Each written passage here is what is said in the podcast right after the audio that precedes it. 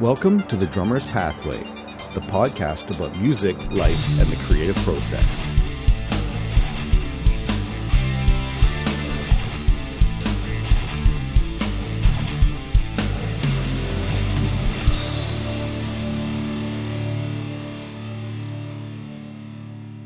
Hello, I'm Michael Scott, and welcome to the Drummer's Pathway podcast. As a musician, I've always loved the process of recording in a studio environment, but have often found myself intimidated with the technical aspects of the recording process. I would observe recording engineers work wonders with the gear they had access to and was always curious as to just what it took to establish those skills.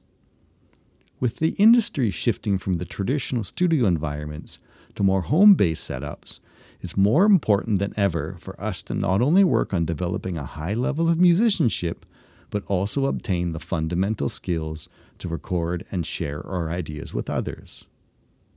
My guest today is Mike Indovina, who began his career as a drummer and went on to become an established recording, mixing, and mastering engineer who has worked with hundreds of artists in multiple genres ranging from punk, rock, pop, hip hop, and more.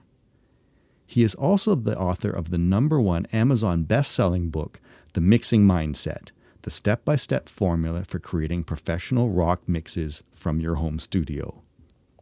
In addition, Mike is a successful coach who established his MasterYourMix.com website, where he has helped teach thousands of aspiring studio engineers how to create pro level recordings and mixes from their home studios.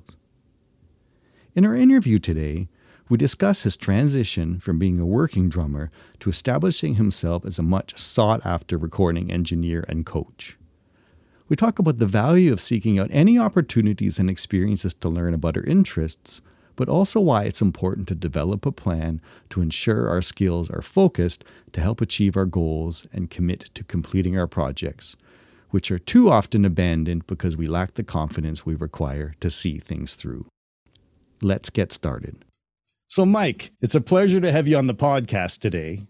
You have established a successful career as a recording, mixing, and mastering engineer, in addition to also running the acclaimed Master Your Mix Online Academy, where you get the opportunity to coach many students of all levels to help them build both their skills and their confidence. Before that, you were a working drummer who recorded and toured with the punk influence bands Falls and Cheap Suits. So, to begin, where did your interest in music start and what attracted you to the drums specifically in the first place? Well, first off, thank you so much for having me. Um, it's definitely awesome to be on here. And yeah, I mean, as far as uh, my history in getting started with with music and drumming in particular, it's kind of funny. I actually got into drumming sort of out of competition. I had a uh, a friend of mine who, I mean, we were like in elementary school. I think it was grade five, and he he played drums and he had joined a band with some older guys. And I remember they played our our school talent show. And uh, after the talent show was over, all of the girls in our class were like swooning all over him. And me being jealous and going through puberty just was like, I gotta, I, I, gotta show this guy up. Like, screw him, like whatever. So I got into drumming kind of out of competition just to like mess with him a little bit, and uh, very quickly fell in love with it. And uh, so yeah, that was that was really it. Like for me, it was just like I got into comp- got into it from competition, and then just from there, it just became this thing I loved. Like I just, I don't know if it was like getting out aggression or something like that, but just playing drums was a lot of fun, making a lot of noise. And then when I eventually got into playing with bands, that's when it like really kind of clicked for me that like, wait a minute, this isn't just like a hobby. This isn't just something that like I do for fun. Like I can actually make a career out of this and um, you know, pursue this and and be around other people that just love this as much as I do and and um, you know, just try to make a career out of it, you know? Um, and that kind of led me to a whole lot of different places. But um, but yeah, I mean, to, to answer your question, that was that was the real impetus of why I got into drumming in the first place. Well, everyone has a story, and some of them are similar, and some of them can, can be completely different. For me, I became a drummer because we had to choose an instrument in grade seven, and I had no confidence in myself to be able to do anything successfully with regards to playing a musical instrument. So I, I really wanted to be a percussionist because I figured as as a percussionist I can blend in with the rest of the section. And I remember, I believe it was in grade eight the we had a new music teacher and he had decided that we had too many percussionists so they had to cut the crew down a little bit and it came down between me and one other guy and he made us do a drum roll and whoever had the best drum roll got to stay as a percussionist. And he the other guy was a much better drummer than I was but I was so diligent in my practicing that I was able to actually pull off the technical aspect of a drum roll. So I managed to go through and carry on from there. It was never really my intention to carry it on much further than that but since then I've established you know a 35 plus year professional career dabbling in many different things. We all take different paths and it's sort of interesting to sometimes look back at where you came from and see where you ended up because it wasn't always the expected path.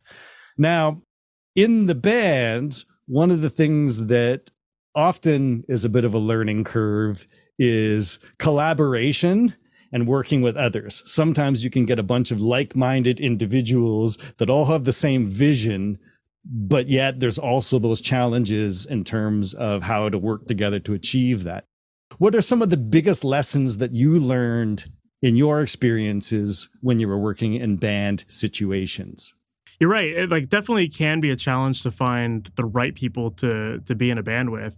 You know, there's a lot of I think there's a lot of talented musicians out there and just because you have talent doesn't mean you should all play in a band together. Like I think you really do need to uh find people that have great, like a good personality match, that have the same openness to trying new things and, and willingness to like uh, experiment and and honestly just having like I think very early on it's important for people when they're starting a band to just have a conversation about what is your actual goal for this like what is what does this band mean if like we start to play shows. Like, is that is that what we want to do? Do we want to release new music? Do we want to get on the radio? Do we want to get signed? Like, have those kind of conversations. I think all of that sounds like, you know, you have those conversations, and everyone's gonna be like, yeah, of course, it'd be great to have that. But it's like, how much are you willing to actually work for this? Because like, that's a big thing. Because if you have people in the band that aren't on the same page about that stuff, it's gonna break that band very, very quickly. Um, and I was fortunate that like my my very first band was like the first. I, I joined a band with some older guys that were very driven and already had a little bit of experience in that. So like for me being in a band, seeing those guys doing it, I was like, oh, wait a minute, this is this is how a band works. It's not just like playing in the basement and you know maybe playing at the rec center every now and then playing a gig. You know, it was like, oh, we can actually like pursue this and we make our destiny with this by working hard at it.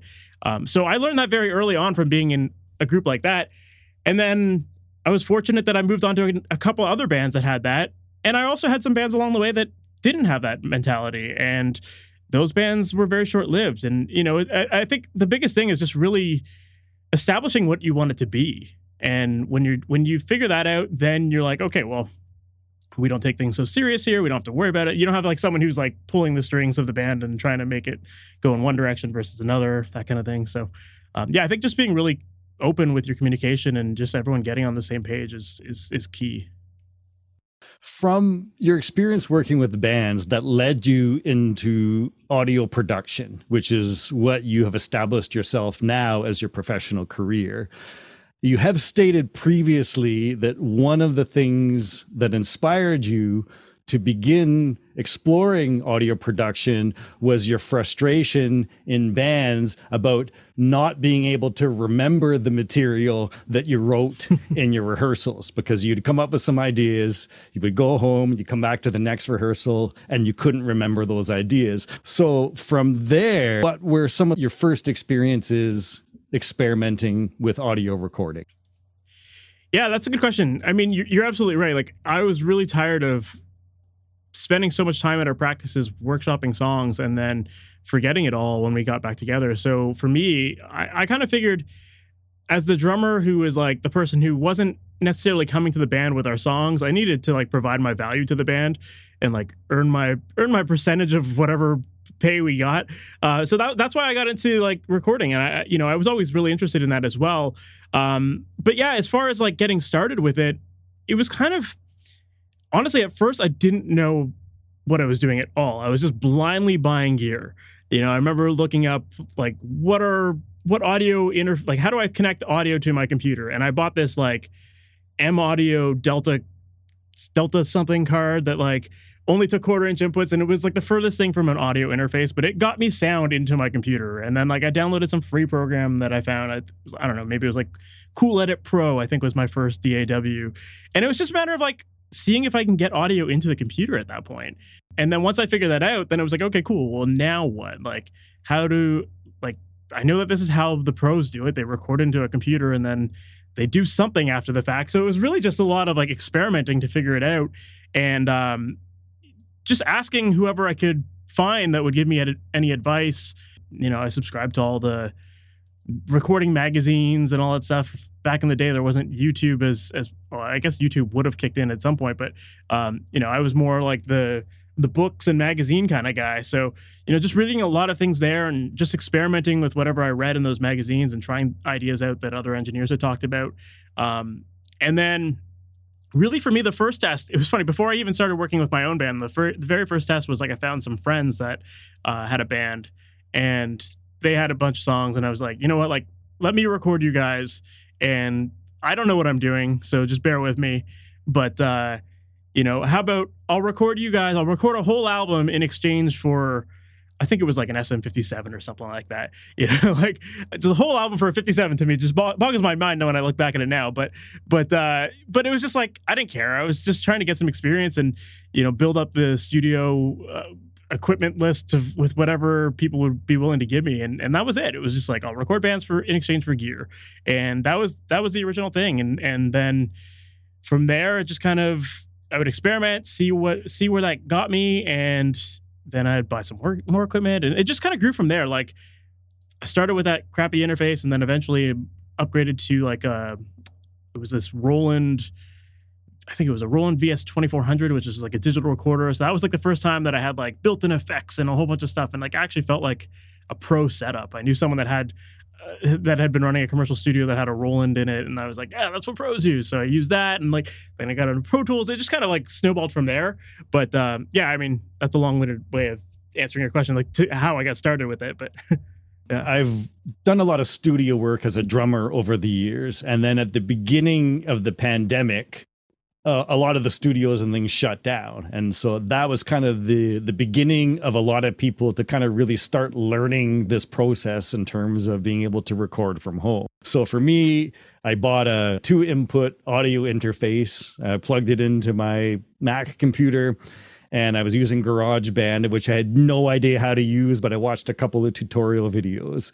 And then I had a friend of mine who is a renowned recording engineer who contacted me and said the pandemic has essentially shut the studio down and now I have time to work on some of my own projects, but I need drums on a track. Can you record drums from home? And I said, Well, I can, but I have two microphones and zero knowledge in terms of how to make this actually work, but I'm willing to try. And in the end, it was a great learning experience, just being able to get the sound from the room into the computer and mm-hmm. realize that it actually didn't sound too bad.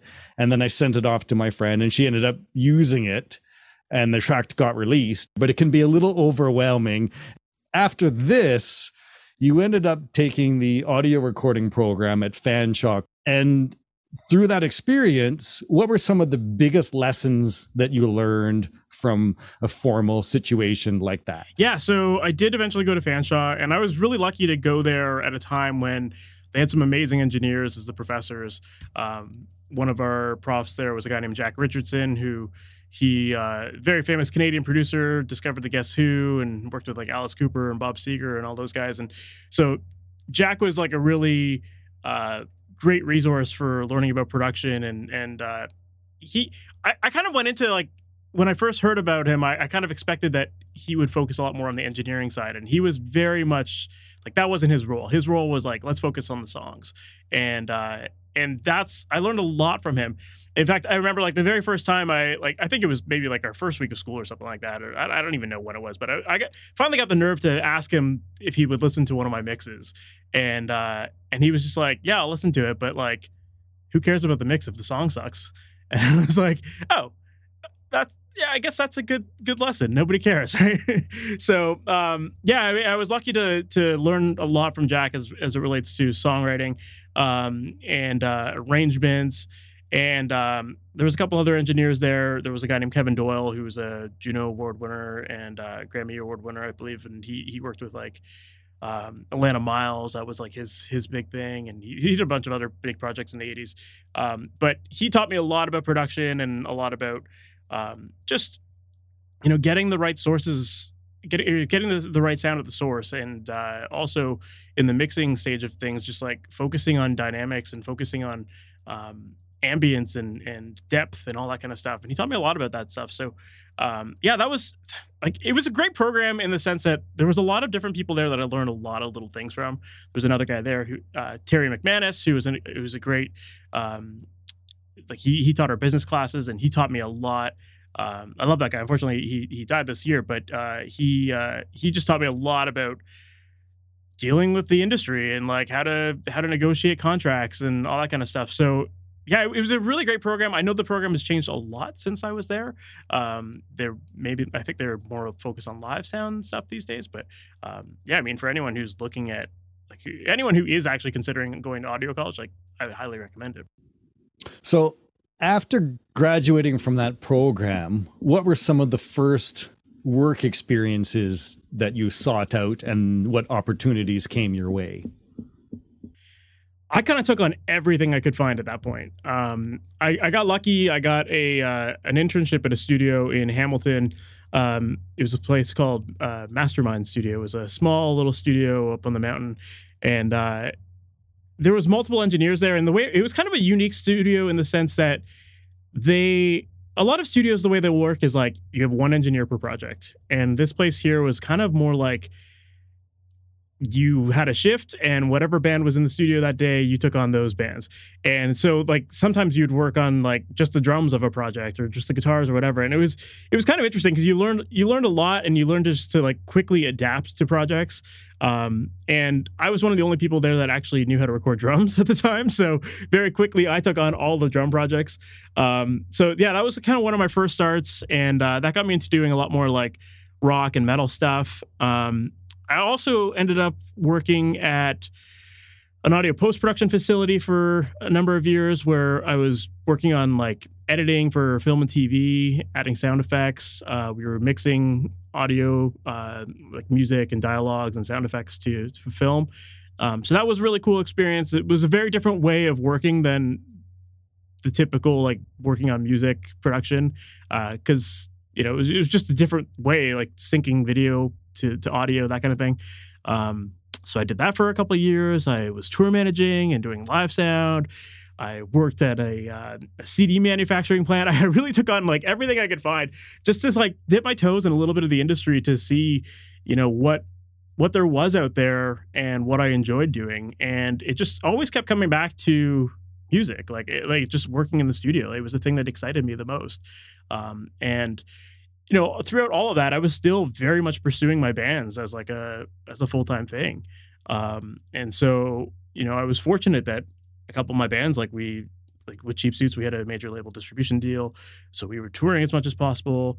Um, same with Falls, like we we were just trying to play as much as possible and produce all this stuff. So we were like really taking those bands really serious. But just in between playing shows or touring or just when the bands broke up eventually, it was like it was always how do I get back in the studio? How, what can I do to to keep busy there and work with other people and um, just collaborate with other musicians? I guess really that, that's what it came down to.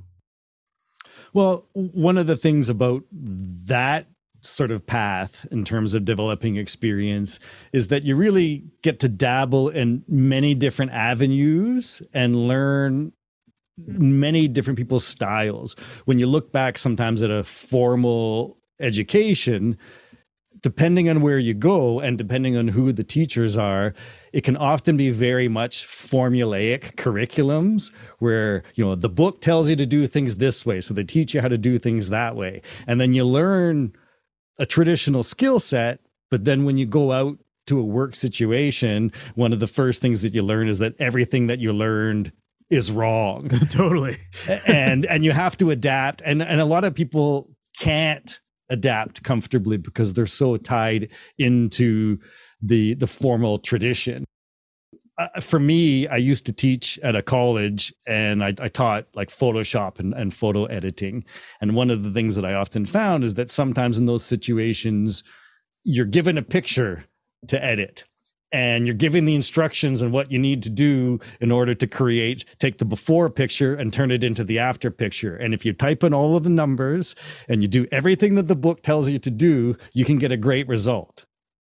That's good for building confidence and for developing skills but you have to apply them and be able to take that and adapt to different situations. One of the challenges that a lot of the students that I found would have is suddenly when I present them with a different picture, they had the same skills, but they didn't have the confidence to then play around with the settings in order mm-hmm. to kind of build and to learn how to make things work. Because many times you you need to be given a formula, but not every project you're going to do follows that formula. You and I have talked before about there is value sometimes in some of the software in terms of having presets because it's a great way to really add some effects and really get some unique results but if you don't know what those effects are actually doing, then the preset that you applied, which is no longer giving you the result that you need, can often take away from your vision and you need to learn how the fundamentals are so that you can make adjustments for that. So being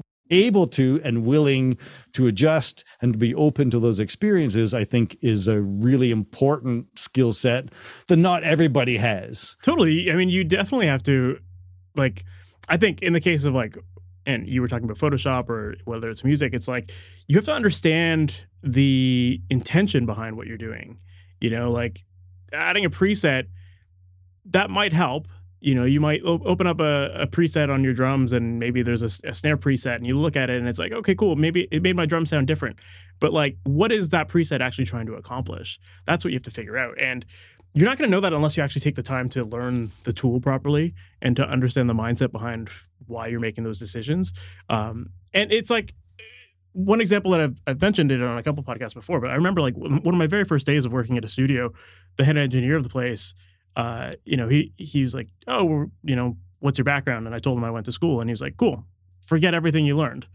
this is the real world and and like that day i saw him like you know as an example like the uh you know, in audio, you usually set up your microphone so that you get a, a good amount of gain, but you don't want to be distorting the microphone. That's a pretty pretty standard thing that most people will tell you when you're setting up your microphone. That session, I watched the guy just distort the crap out of a microphone, and I was like, "What are you doing?" Like I'm, I've always been told I'm not supposed to do that. He's like, "Yeah, does it sound good? It is good." You know, like that. That was it, right? It's like understanding the intention behind it, and like when you know the tool so well that you can manipulate it to do what you want it to do. That's ultimately the goal. Um, you know, whether it's the quote unquote right way to do it, or um, whether it's a kind of an outside of the box kind of way of doing it, right? When when I was in college back in the early '90s, I was a performance major, a jazz performance major, and and one of the courses that I took, I believe, in my third year was uh, an audio recording course.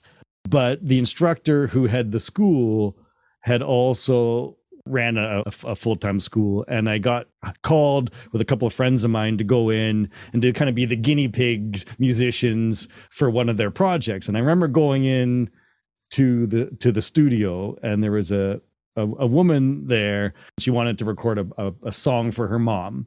So she hired us. We went in, learned the song. And I remember bringing my drum set in and set everything up. And I had a, my, my front bass drum skin didn't have a hole in it because I, I just liked that sound at the time.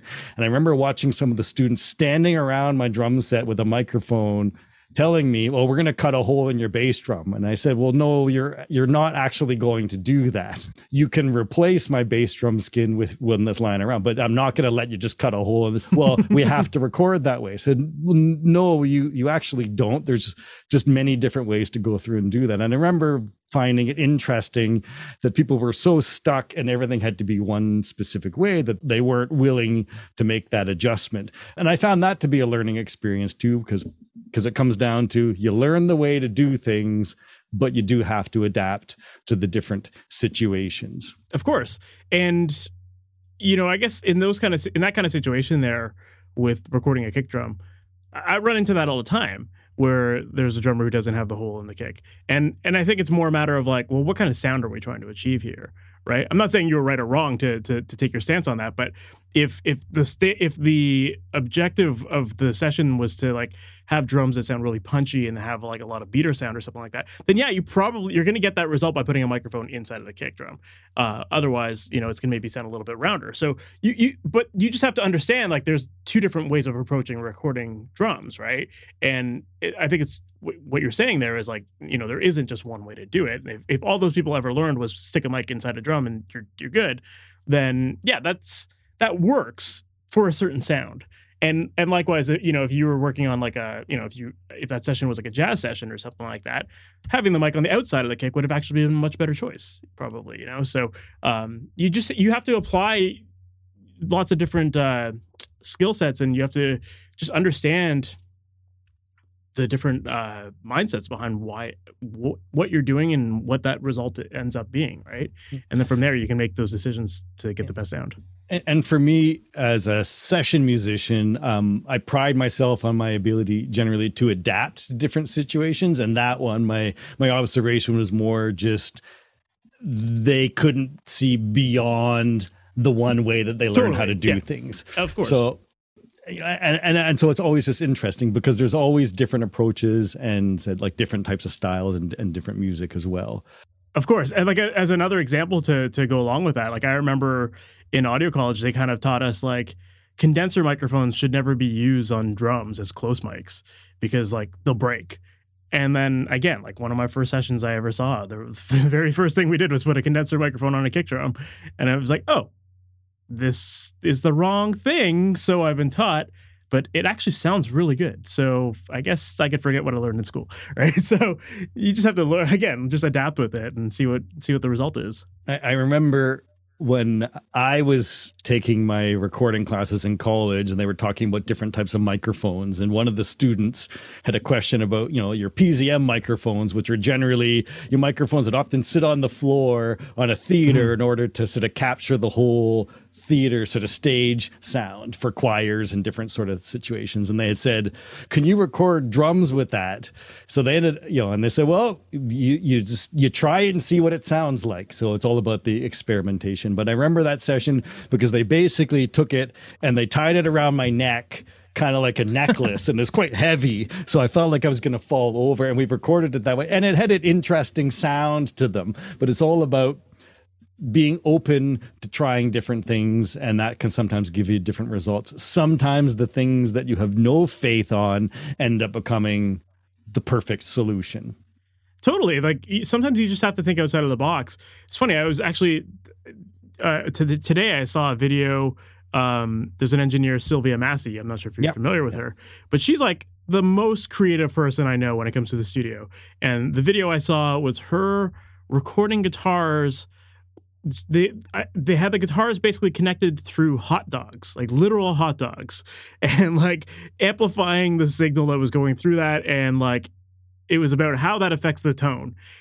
Like who thinks about that? So well, Sylvia does, but but like that is just like for a lot of people, you would be you, if someone said like, "Oh, I'm going to bring hot dogs to the session because we're going to record with them," you'd be like, "What the hell are you talking about?" But like, you know, she knows what she's doing. She knows that it's going to work out one way or another, but she's going to try it out and get a cool sound out of it or, or create an experience. And one thing about Sylvia is that she's open to trying anything just to see what mm. the hmm. result is. Her her book is which I know that you have read is quite yeah. fascinating and it's basically a collection of different people who've had these different sort of experiences and the pros and cons of all of the results that they tried by trying some of the weirdest situations and and that's half the fun is the is the experimentation element totally. of audio recording so after doing all that you began to kind of put your own studio together and you also started to develop the Master Your Mix Online Academy, where you posted tutorials and different lessons, which you also turned into a coaching school where you've had a chance to go through and coach thousands of different people in these scenarios, which is actually where we met. What was it that brought you to that point where you wanted to kind of not only work on a situation where you can get recording, engineering, and mastering work, but also really give back to the community and help people learn more about their skills? Yeah, I think uh, it was a combination of a few different things. One was that um, I knew a lot of people around that time who were like the home studio market was becoming more and more affordable and i knew a lot of people that were great songwriters writing amazing songs and trying to record it themselves getting crappy results and getting frustrated and then just abandoning their music. And i always kind of thought that was a shame you know like and, uh, and selfishly i wanted to hear these songs too. So you know i wanted to what can i do to help these people? The other thing too was that I always felt like anytime I worked with a band in the studio, there was always someone in the band looking over my shoulder and saying, "What are you doing there? How are you doing that? Why are you doing that?" And asking all these uh, the questions about the process. And I loved having those conversations. Like I used to work at a music store back in the day. Like I loved nerding out about gear talk and like you know why why a humbucker is different than a single coil pickup or you know all, all, that kind of stuff or why you know brass snare sounds different than a maple snare or whatever and i always loved nerding out about those kind of things so it was always in the back of my mind like how do i help these people out and and um, utilize my recording skills to kind of help both of these crowds like the songwriters and the, the people who are just genuinely curious in this stuff and i had a roommate at the time who he had run a pretty successful online guitar instructional course uh, course site, and he kind of said to me, "He's like, hey Mike, like." You know, why don't you like? We were just having a conversation, and he said, "Why don't you start up a website where you're talking about this stuff and like just see where it goes? Like maybe you can have fun you know, having more conversations like this. And that's exactly where it started. It was just originally like I honestly didn't know where it was going to go. Um, I, originally masteryourmix.com started as a as a online mastering site uh, where like people could upload tracks and send them to me but then i started writing blog articles and then that kind of started to get more attention and then it just then i like as time went on i realized like there were more people hitting up that website for advice on how to record and so i just had to lean into that and that's that's kind of where it started from really um, and it's just grown into like a, a, much much bigger site than I ever imagined it would be. Um, but it, it's been very rewarding to actually like help people out, see people making amazing music, and hearing their productions improve. And um, you know, like like you said, like you and I met through that site, and you know, you came to me with uh, wanting to improve your your drum mixes, and and you made incredible progress. So it's like seeing that it's so rewarding to me to to hear just the the amount of progress people make, and I know that it it motivates people to keep going. And I just think that there's, I really do think that there's so much positive impact that can be made from music, but it just has to be put, it just has to be put out in the wild and put in the put in the world for people to hear. And it's a shame to me when people keep their music to themselves themselves because who knows how that music could influence somebody or, inspire somebody. And uh, so yeah, that's like you know to hear so many people putting out music and having me help them through that process has just been super rewarding for sure. For me, one of the things that I wanted to do in terms of setting up a studio at home is because I I do some work as a, as a session musician. The act of recording myself and listening back to myself is a great way to humble yourself in terms of putting yourself under that microscope. But if you're open to that experience it it also allows you to learn and get better. So i i really really started this out as a as a learning tool to make myself a better musician. And from there I ended up being able to start getting some work doing remote tracks for people. And I've done things from, you know, jazz elements to weird film score things to like metal songs to pop tunes. And I love the variety of the different things that I've been able to do. So once I kind of got over my initial intimidation of trying to begin the process of learning these things, everyone's advice is always go on to YouTube. There's tons of videos on YouTube. You know, there's great free tutorials and stuff there. And there are some fantastic tutorials. The issue that I have that I believe that many people struggle with is not the access to information, it's the direction that they need in order to follow the right path to learn the skill sets.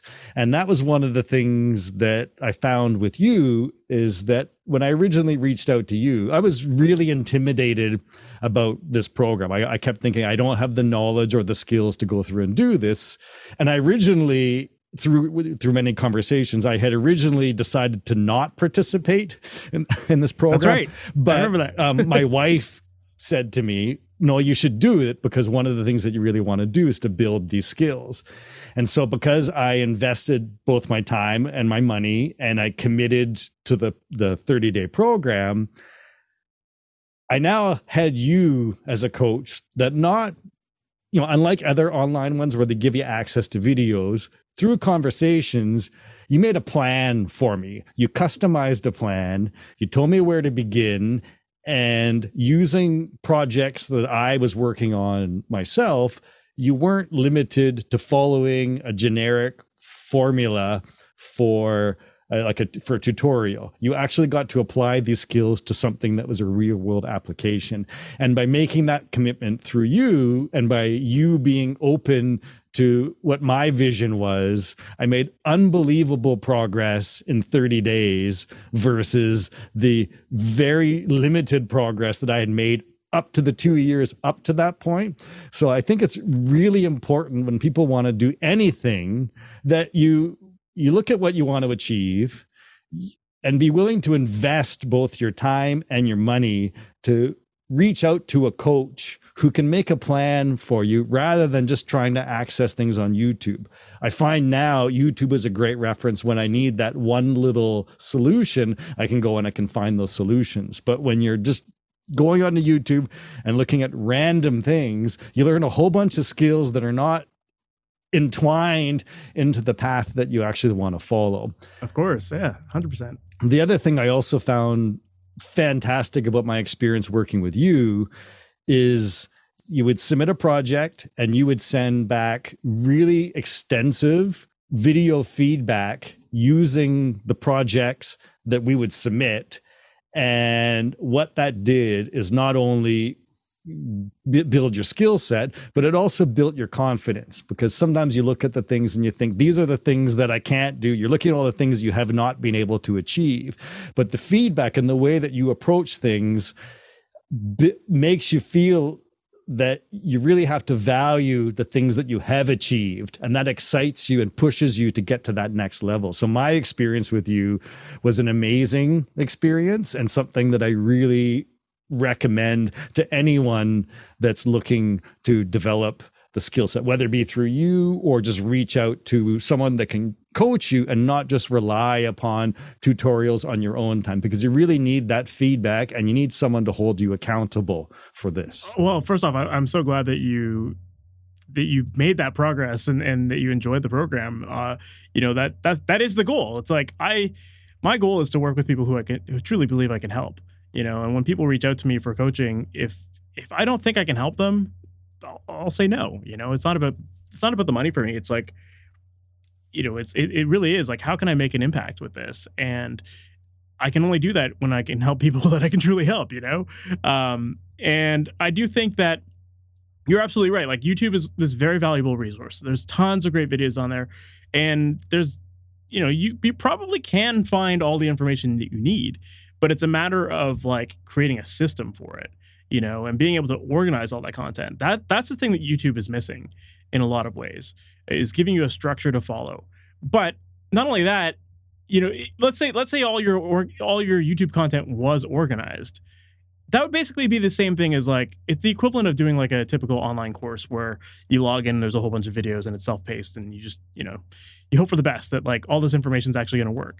But i think that there is some there is a lot of value in hiring a coach because it takes it one step further. It's not just hey learn this thing on your own and if you get stuck sorry you have no help. You know ha- having a coach actually allows you to like work work with people and troubleshoot and um, help them identify things of uh, things in someone's process that maybe they don't realize they're doing or that they're not doing. And um, it just opens up a lot more lines of conversation to, to help someone truly improve. And that's that's why you have a coach. You know it's like all the best athletes in the world have a coach. That that coach might not even be as good of an athlete as those athletes, you know, but it's because they have someone who can actually like that that coach's role is to look at that process and analyze it for someone and be able to you know help them refine it to to the point where they they get better and better. And uh you know my job as a coach is to do that exactly. It's just like help people out and everyone's got their own goal of what they want to achieve with the stuff. So you know i want to help people achieve those goals and figure out that pathway to to help them do it um, so yeah, I mean, having you as a student was great because you were you were a perfect example of someone who came in knowing what you wanted to do, and uh, you know, we we workshopped through your tracks and and had lots of conversations along the way to figure out what we needed to do to get it to where it needed to be, and and I I think we got there, and it sounds sounds like you agree. yeah, I, I, found it to be a fantastic experience and um, by far worth the investment. Now, in addition to your online school, you also wrote the um, the mixing mindset book, which has become a number one Amazon bestseller. Which, much like your philosophy with the Max Master Your Mix Academy, is a guide to teach people the fundamentals in terms of getting not only better mixes but also developing a plan and a process of which to approach your mixes. So, what inspired you to write the book, and what is some of the feedback that you have gotten from people from the book? Yeah, I mean, as far as the book went, honestly, I, I, didn't intend to write a book, to be perfectly honest. I literally was just sitting on a train ride one day and was bored and just started writing. I had no idea what I was writing, but it just started coming out of me like, maybe I should document my process a little bit, that kind of thing. And uh, that was honestly how the book started. And the funny thing about teaching this stuff to people is that it, I find that it actually makes me a better engineer because the more I have to analyze my own process, the more I refine it and optimize it. And so when I started actually just writing the process through and actually giving everything thought, um, I started to ref- I started to get better and better with my own process and refining that. And I was like, hey, cool. I'm gonna write this out so that people have a resource for this, so that they don't have to troubleshoot and go through the same thing that I'm going through. You know, if you make it very clear for people, then there's a it's there's a simple path for people to follow, and and you know, it really takes out that guesswork. Um, so so yeah, it kind of just eventually like got to a point where I was like, I think I have a book here, and uh, I, I, I, was talking with another friend who was who had written some books himself, and he kind of pointed me in the direction of like how to do it, and that was it. Like it's it's you know, it just took a little bit of a nudge to to get me going, and then I was like, okay, let's try this out. And I had no intentions of, I had no idea of like where it was going to go. You know, I thought I'd sell like three copies of the book, and then and since then it's just blown up. So, um, you know, it's been great because I've, I've I get messages from people all the time saying, "Oh, like this book helped me a lot. gave me, a, you know, I now know what to do. That kind of thing. Um, I've seen big improvements, all that kind of stuff. So it's it's like, again, it's really rewarding, and that's that's why I do this. It's just like, how do I how do I make more impact? Right? How do I how do I make people happy through music and and just really, um, you know, get more music out there in the world. I, I truly. I, I know I've said it a couple times on this, but like that's the thing that really does motivate me is like getting more music out in the world here. I have a friend that years ago we had gone on to a, into a studio to record an album, and it would turn out to be quite a positive experience, and we got some great results. But it cost a lot of money, and what? And in the end, he kind of said, "Well, rather than doing that again, I'm going to go and I'm just going to spend the same money next time and build my own studio." That was his intention. He worked really hard to originally get things up and running, but when he looks back at that situation, it got to be about 20 years later and he still never got around to doing this again because we had recorded some projects and then he would get better at the skills and then he would abandon that and go back to other sort of things as well. So it all comes down to there's too much music out there that people are trying to do on their own that often never ends up seeing the light of day. So I think it's important that you reach out to people that can motivate you, inspire you, hold you accountable, and to try and get that stuff out there. Now, with the cost of audio gear and the quality of digital audio software, going up and with the cost of the gear going down, it's much more accessible for almost anyone now to start to get into these sorts of things. Now, when students reach out to you from your experience, what do you find are some of the biggest common challenges that they often have when they first show up? It's a good question. It really does range. I would say that the biggest thing is that people get ahead of themselves. And by that, I mean, um, often people will focus more on improving their mixing skills rather than focusing on their recording skills, as an example. And I really do think that to get really great productions, it requires a specific order. You have to focus on getting the right recordings. You then have to edit it and make everything sound tight in the editing stage. And then that makes the mixing stage really easy. And if you follow that pathway and you focus on the right areas at all three of those steps, you're going to get a good result. But what happens with a lot of people is they will just quickly throw up a microphone on the recording stage, get some sort of sound into their computer, and then think that they can fix it in the mix. And the reality is that sometimes you just can't do that. There's only so much you can polish it.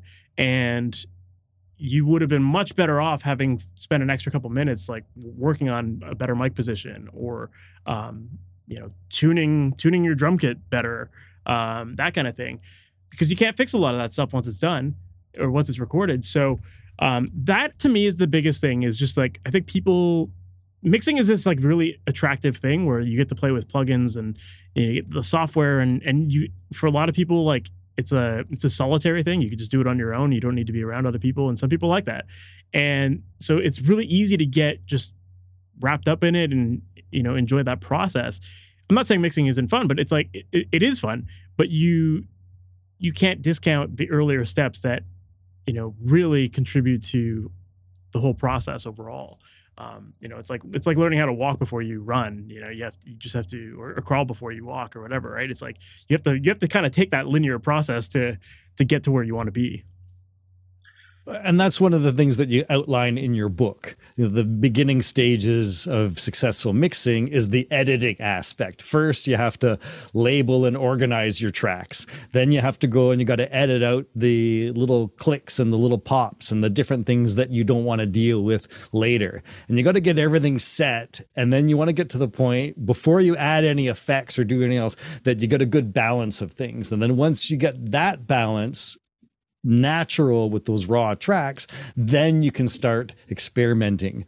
The issue that sometimes people will have, and I know I've run into this because I'm a drummer, so I'm usually mixing tracks that I'm going to send to someone else, is spending the most time on the things that's the most important to you and not always looking at the big picture. So it's always important that when you make a tweak, you're not just making a tweak for that individual track, but rather making a tweak that blends in with that whole thing. Because one adjustment on one track is going to affect those frequencies on something totally. else. And that can that can take a bit of discipline and di- a bit of uh, practice to kind of start looking at mixing things as a as a big picture. totally picture. yeah i think you have to um you definitely have to look at other songs out there to act as inspiration for your mixing decisions sometimes, right? Like I think one of the one of the really common things I see with people is that they tend to mix their own instrument loudest in a mix, uh, unless it's a singer. Singers always like to bury their vocals because they're like they don't like their voice. That that's like a very common thing.